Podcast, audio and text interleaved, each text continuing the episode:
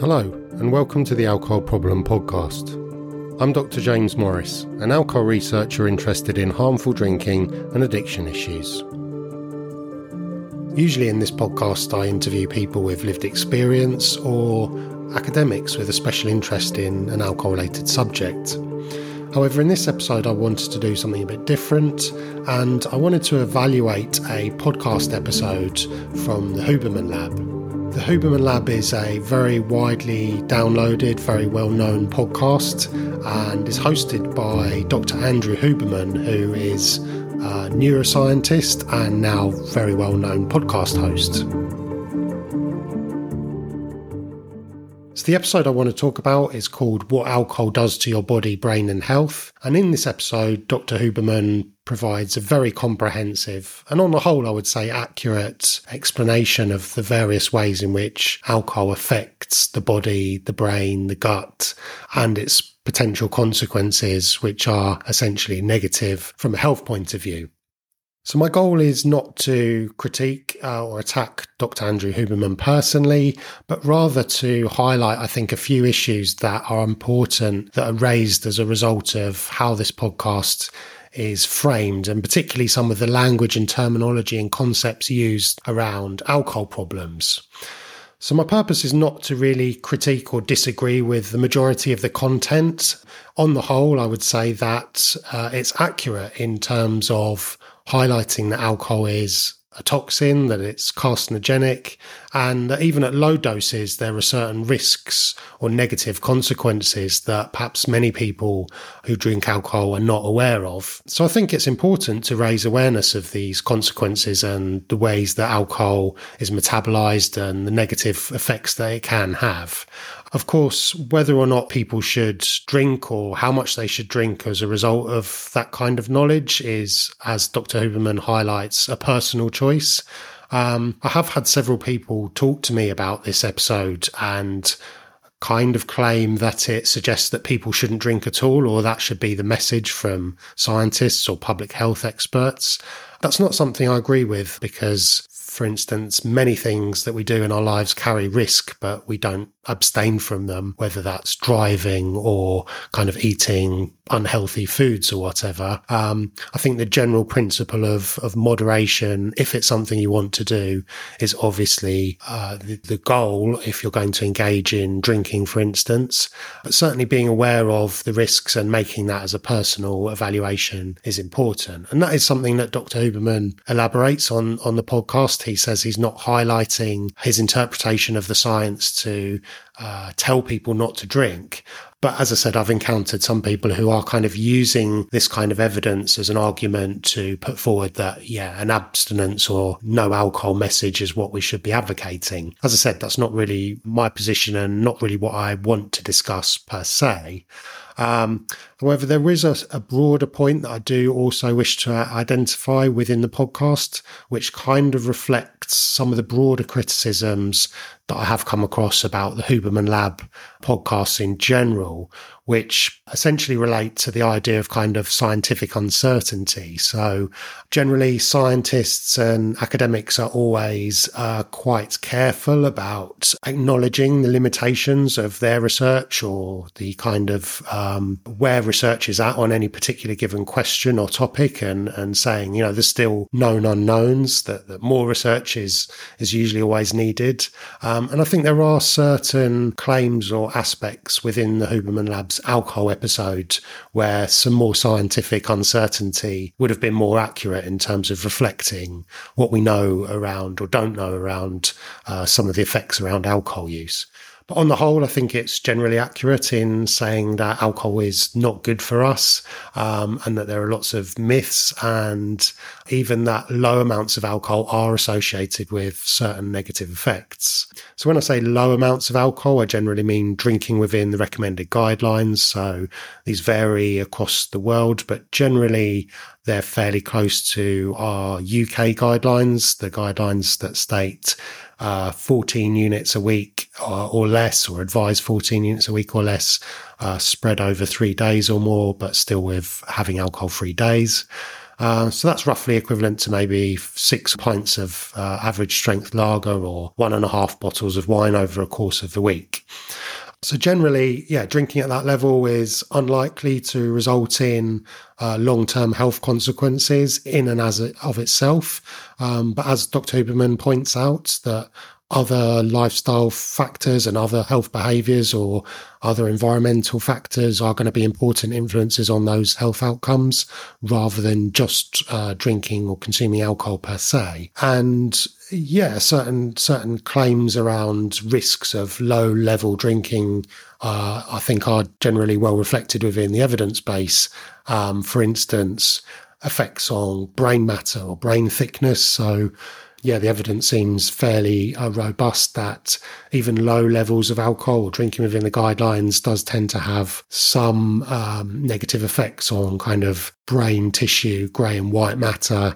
Um, that's not my research area, but uh, as I understand it, it's pretty well established that, that, that those kind of effects do exist. And the other key issue for kind of low risk drinking is around the carcinogenic status of alcohol, and this is a kind of debate that's that's going on um, in terms of the extent to which alcohol is carcinogenic and what implications that has for low level drinking.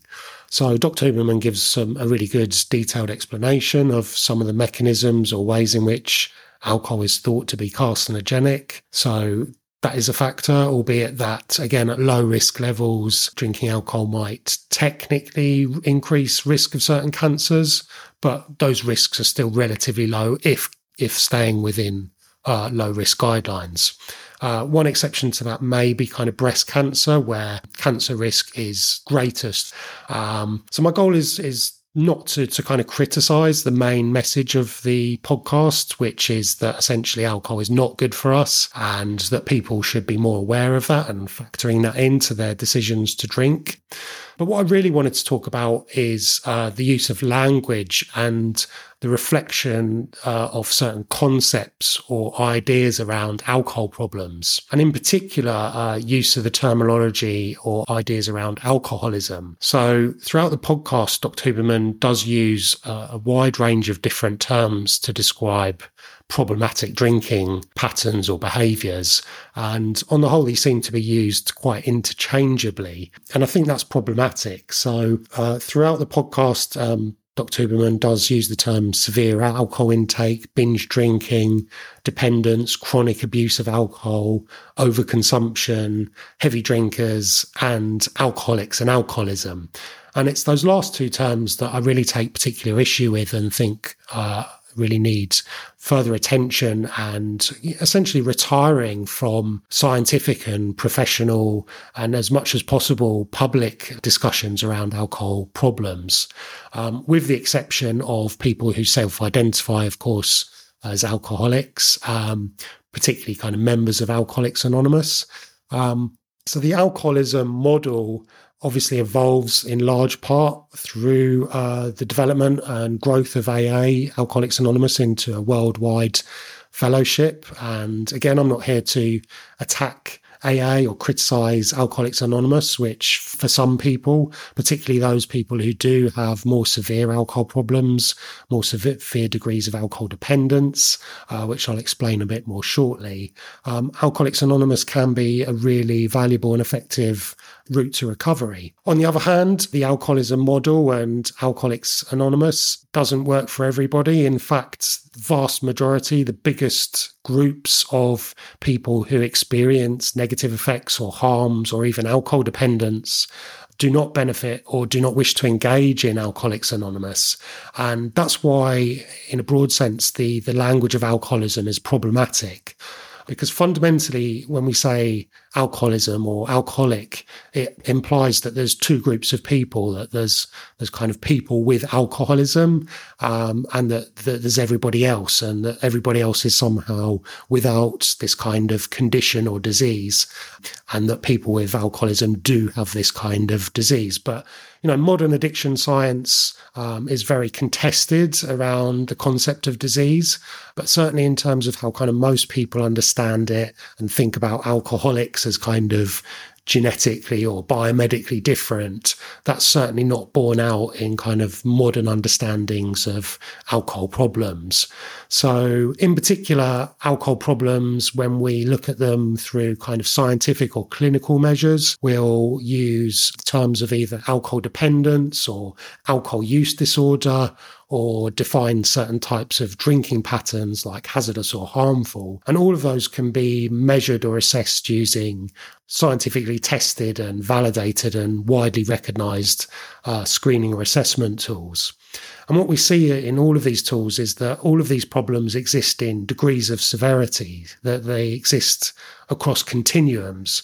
And what that really shows us when we look at the population as a whole, people who drink alcohol, even at you know, low amounts through to the very severe end of the spectrum, that these symptoms and these signs of alcohol problems or consequences of alcohol problems exist in many degrees of severity. So that really does show us that there really aren't two groups of people in the way that it's kind of implied when we talk about alcoholism, that there's kind of alcoholics and everybody else. And so uh, for that reason, alcoholism has been retired. It's no longer used in uh, scientific or most scientific um, papers and research studies. Certainly, amongst within the alcohol field, very few people use that terminology. And um, th- those people who self-identify, then that's absolutely right, and for them, and can be useful for that recovery. But anything outside of that context and in science communication and talking about risk factors associated with alcohol problems, we really should be avoiding the, the alcoholism framing and, and use instead what we know are kind of scientific validated terms, either alcohol use disorder or alcohol dependence, where we can kind of properly capture and understand and, and measure these on, you know, a more scientifically empirical basis. And the reasons for this are, are, kind of not just because alcoholism is uh, kind of not scientific, but also because it's so heavily embedded in problematic stereotypes that have a lot of negative consequences for certainly kind of public health goals of reducing alcohol problems beyond that, that kind of very severe end of the dependent spectrum. Um, so stigma, alcohol problems are highly stigmatized. We know that the public judge people who are seen to have alcohol problems very negatively, that they'll they'll attach certain negative stereotypes and they'll enact prejudice and discrimination against them. And that itself is is harmful. It hurts recovery and it hinders people from recognizing maybe that they have problem even if it doesn't fit kind of the alcoholism model. So we know that using kind of other terms like alcohol use disorder is more beneficial in terms of reducing stigma or avoiding some of the problems that that kind of stigma is is really responsible for. Um, and the other issue, really, or another key issue with uh, alcoholism terminology in, in the kind of broader sense, where outside of AA contexts or self identification contexts, is its implications for what causes or how alcohol problems exist as. So, as I've said, alcoholism implies that it's it's some kind of disease individually located within the person Whereas what we actually know is that alcohol problems, yes, do have biomedical components, and obviously uh, addiction and alcohol dependence uh, involves the brain and brain changes, and that there are genetic predisposing factors that contribute to some degree to uh, the development of alcohol problems or other addictions. However, the weight that the general public generally places on these factors um, of kind of disease or genetics is really kind of not very very reflective of what we know is contributory factors to the development and recovery from alcohol problems. So, for example, we know that there are many, many psychological factors that contribute to alcohol dependence or alcohol problems, particularly other mental health issues, uh, stress as a major cause or driver of alcohol problems. But we also know that social networks and the environment and the culture that we exist in are heavily influential on the level of alcohol consumption within populations and specifically the development of different types of problems. So we know that public health measures like minimum pricing, like um, uh, restrictions on advertising and availability, these are the most effective levers for reducing alcohol problems at the population level. And of course, when we use the term alcoholism, it kind of detracts from that because it, it, it, kind of places or locates the problem within that person or implies that it's a problem of their, their genes. So that's another issue that really comes up for me with, within the Huberman Labs alcohol episode is that Dr. Huberman refers on many occasions, or several occasions at least, to people with genetic predispositions to alcoholism, or talks about how genetics are kind of a driving factor for much of um, the development of alcohol problems. And, you know, I'm not denying that genes play a role. And indeed, to be fair to Dr. Huberman, he does acknowledge that, you know, genes are not deterministic, that they interact with the environment. But at the same time, I uh, think that there's much more caution needed around the actual role that, that, that genes play in the development of alcohol problems. And something like alcohol problems are very much polygenic. So it's not that there are, there is a single or small number of genes that contribute to uh, the development of alcohol problems or alcohol dependence. It's it's probably spread across thousands of genes that may play each a very very very tiny role in contributing to those kind of risk factors. And you know, it's commonly described as being 50% heritable. But 50% heritability doesn't mean someone's chances are kind of like 50% of developing an alcohol problem. Um, that it's actually a requirement that a lot of other things are needed, environmental factors and, you know, life stressors or adverse childhood experiences we know are very strong drivers of alcohol and mental health problems. So this kind of issue of kind of overemphasizing or overvaluing the role of genes in the development of alcohol problems has been called genetic essentialism, um, whereby it's kind of um, believed that it's kind of an, a person's nature, it's within their nature to have developed the alcohol problem rather than, as we know through kind of uh, huge amounts of psychological and social research, that the environment and people's experiences are are very heavily determinant of um, the development of alcohol problems and may interact or result in certain gene expression functions.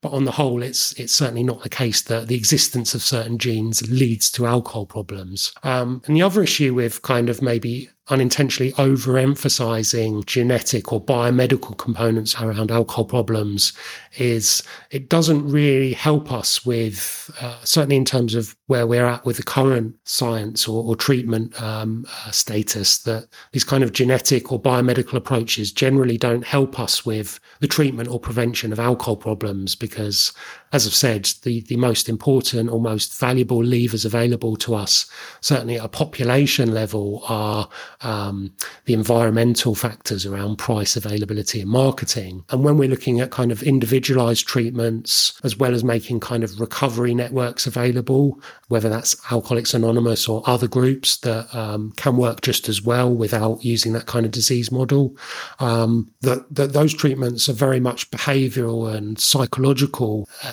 in kind of their mechanisms as well. So, as I said, the social networks are really important for, for many people when they recover. A really important component of that is kind of changing their social network or adopting protective behavioral strategies so that they can identify risk factors and uh, kind of manage those or avoid those.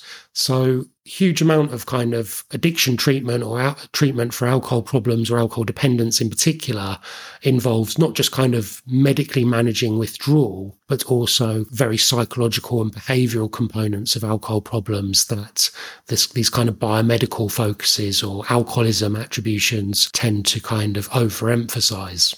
And there's one more key issue really with that I really want to highlight with both the kind of alcoholism framing outside of that kind of recovery or severe dependence uh, context where it may sometimes be useful or applicable, um, which is the idea around abstinence as always necessary for recovery, which Dr. Huberman kind of perpetrates this this false idea in in in a couple of points within the podcast.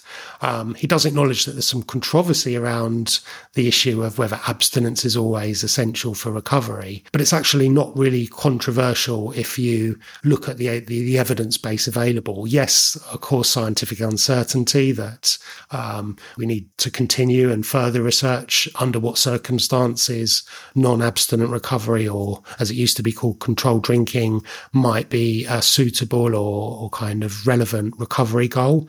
Um, but we've had a, a couple of years ago a systematic review and meta-analysis that looked at all of the literature on all, all of the sufficient quality literature on um, controlled drinking or non-abstinent recovery outcomes uh, in treatment and found that for for those people who were choosing or um, you know were, were suitable for a controlled drinking or non-abstinent recovery goal uh, those people did just as well in their recovery outcomes as people suitable or choosing abstinence goals. So um, it's not to say that everybody can moderate or control their drinking who has an alcohol problem or an alcohol dependence. That's absolutely not the case. And for many people, abstinence is uh, the best option or necessary for their recovery potentially. Um, but it's just simply not true that uh, anybody who has alcohol dependence or an alcohol problem needs lifelong abstinence to recover. So that's another problem, particularly with with kind of over applying or using the alcoholism framework or or kind of language outside of the, the context of kind of Alcoholics Anonymous or people who self-identify with it, because it again is so rooted in this idea that abstinence is necessary, and also rooted in the idea that alcohol problems are always severe, and that maybe people need to hit rock bottom before they can actually recover. And as I said, we know from the much broader literature and the nature of alcohol problems as across continuums, whether you look at them as dependence or uh, behavioral consequences or consequences for well-being or mental health, we know that all these kind of consequences and uh, symptoms and patterns exist in continuums. And for many people, particularly perhaps lower down on those uh, continuums in terms of their severity, for many of them, abstinence is not going to be something they're interested in um, and something that they possibly, or in many cases, will not need. That said, for many people who achieve controlled drinking or non abstinent recovery or moderation, again, those terms are pretty interchangeable, although might be defined differently in different contexts. Um, for those people, uh, a period of abstinence is usually going to be necessary or particularly helpful. Um, so, on other episodes, I've spoken about my experience. I've had a long period of abstinence of many years uh, before I drank again, kind of as an experiment to kind of see whether it was possible. And yeah, because partly in part because of this very long period of abstinence, maybe not just because of the neurological changes that I was able to, uh, that, that maybe would have took place during that long period of abstinence, the kind of uh, maybe synaptic pruning of unlearning some of those kind of behaviors that I developed that led to kind of cravings or beliefs around alcohol and the desire to drink heavily or problematically, that those were perhaps kind of uh, unwound in some ways. I've got an episode with Dr. Marc Lewis where we talk more about those kind of processes. Um, but also because I addressed lots of other factors in my life, much more psychological factors, kind of thinking about understand or learning and understanding and exploring some of the reasons why I wanted to drink problematically or destructively um, in the past and also like changing my social network so that I no longer had social networks who were kind of pushing me or encouraging me to, to drink heavily, but to ones who kind of accepted me or respected me as a, a non-drinker or at least a, now a moderate drinker so yeah, the, the, the, issue around non-abstinent recovery or controlled drinking is is complex, and there. And again, I'm not to say that um, everybody with an alcohol problem can achieve controlled drinking. Certainly, abstinence has many advantages and is usually always going to be necessary, or very often going to be necessary, uh, to have a period of abstinence before successfully uh, moderating someone's drinking. It's, it's, it's, complex and there's lots of factors involved in that. But just the idea that everyone with alcohol dependence or an alcohol problem needs abstinence is just not reflected in the, the contemporary scientific literature.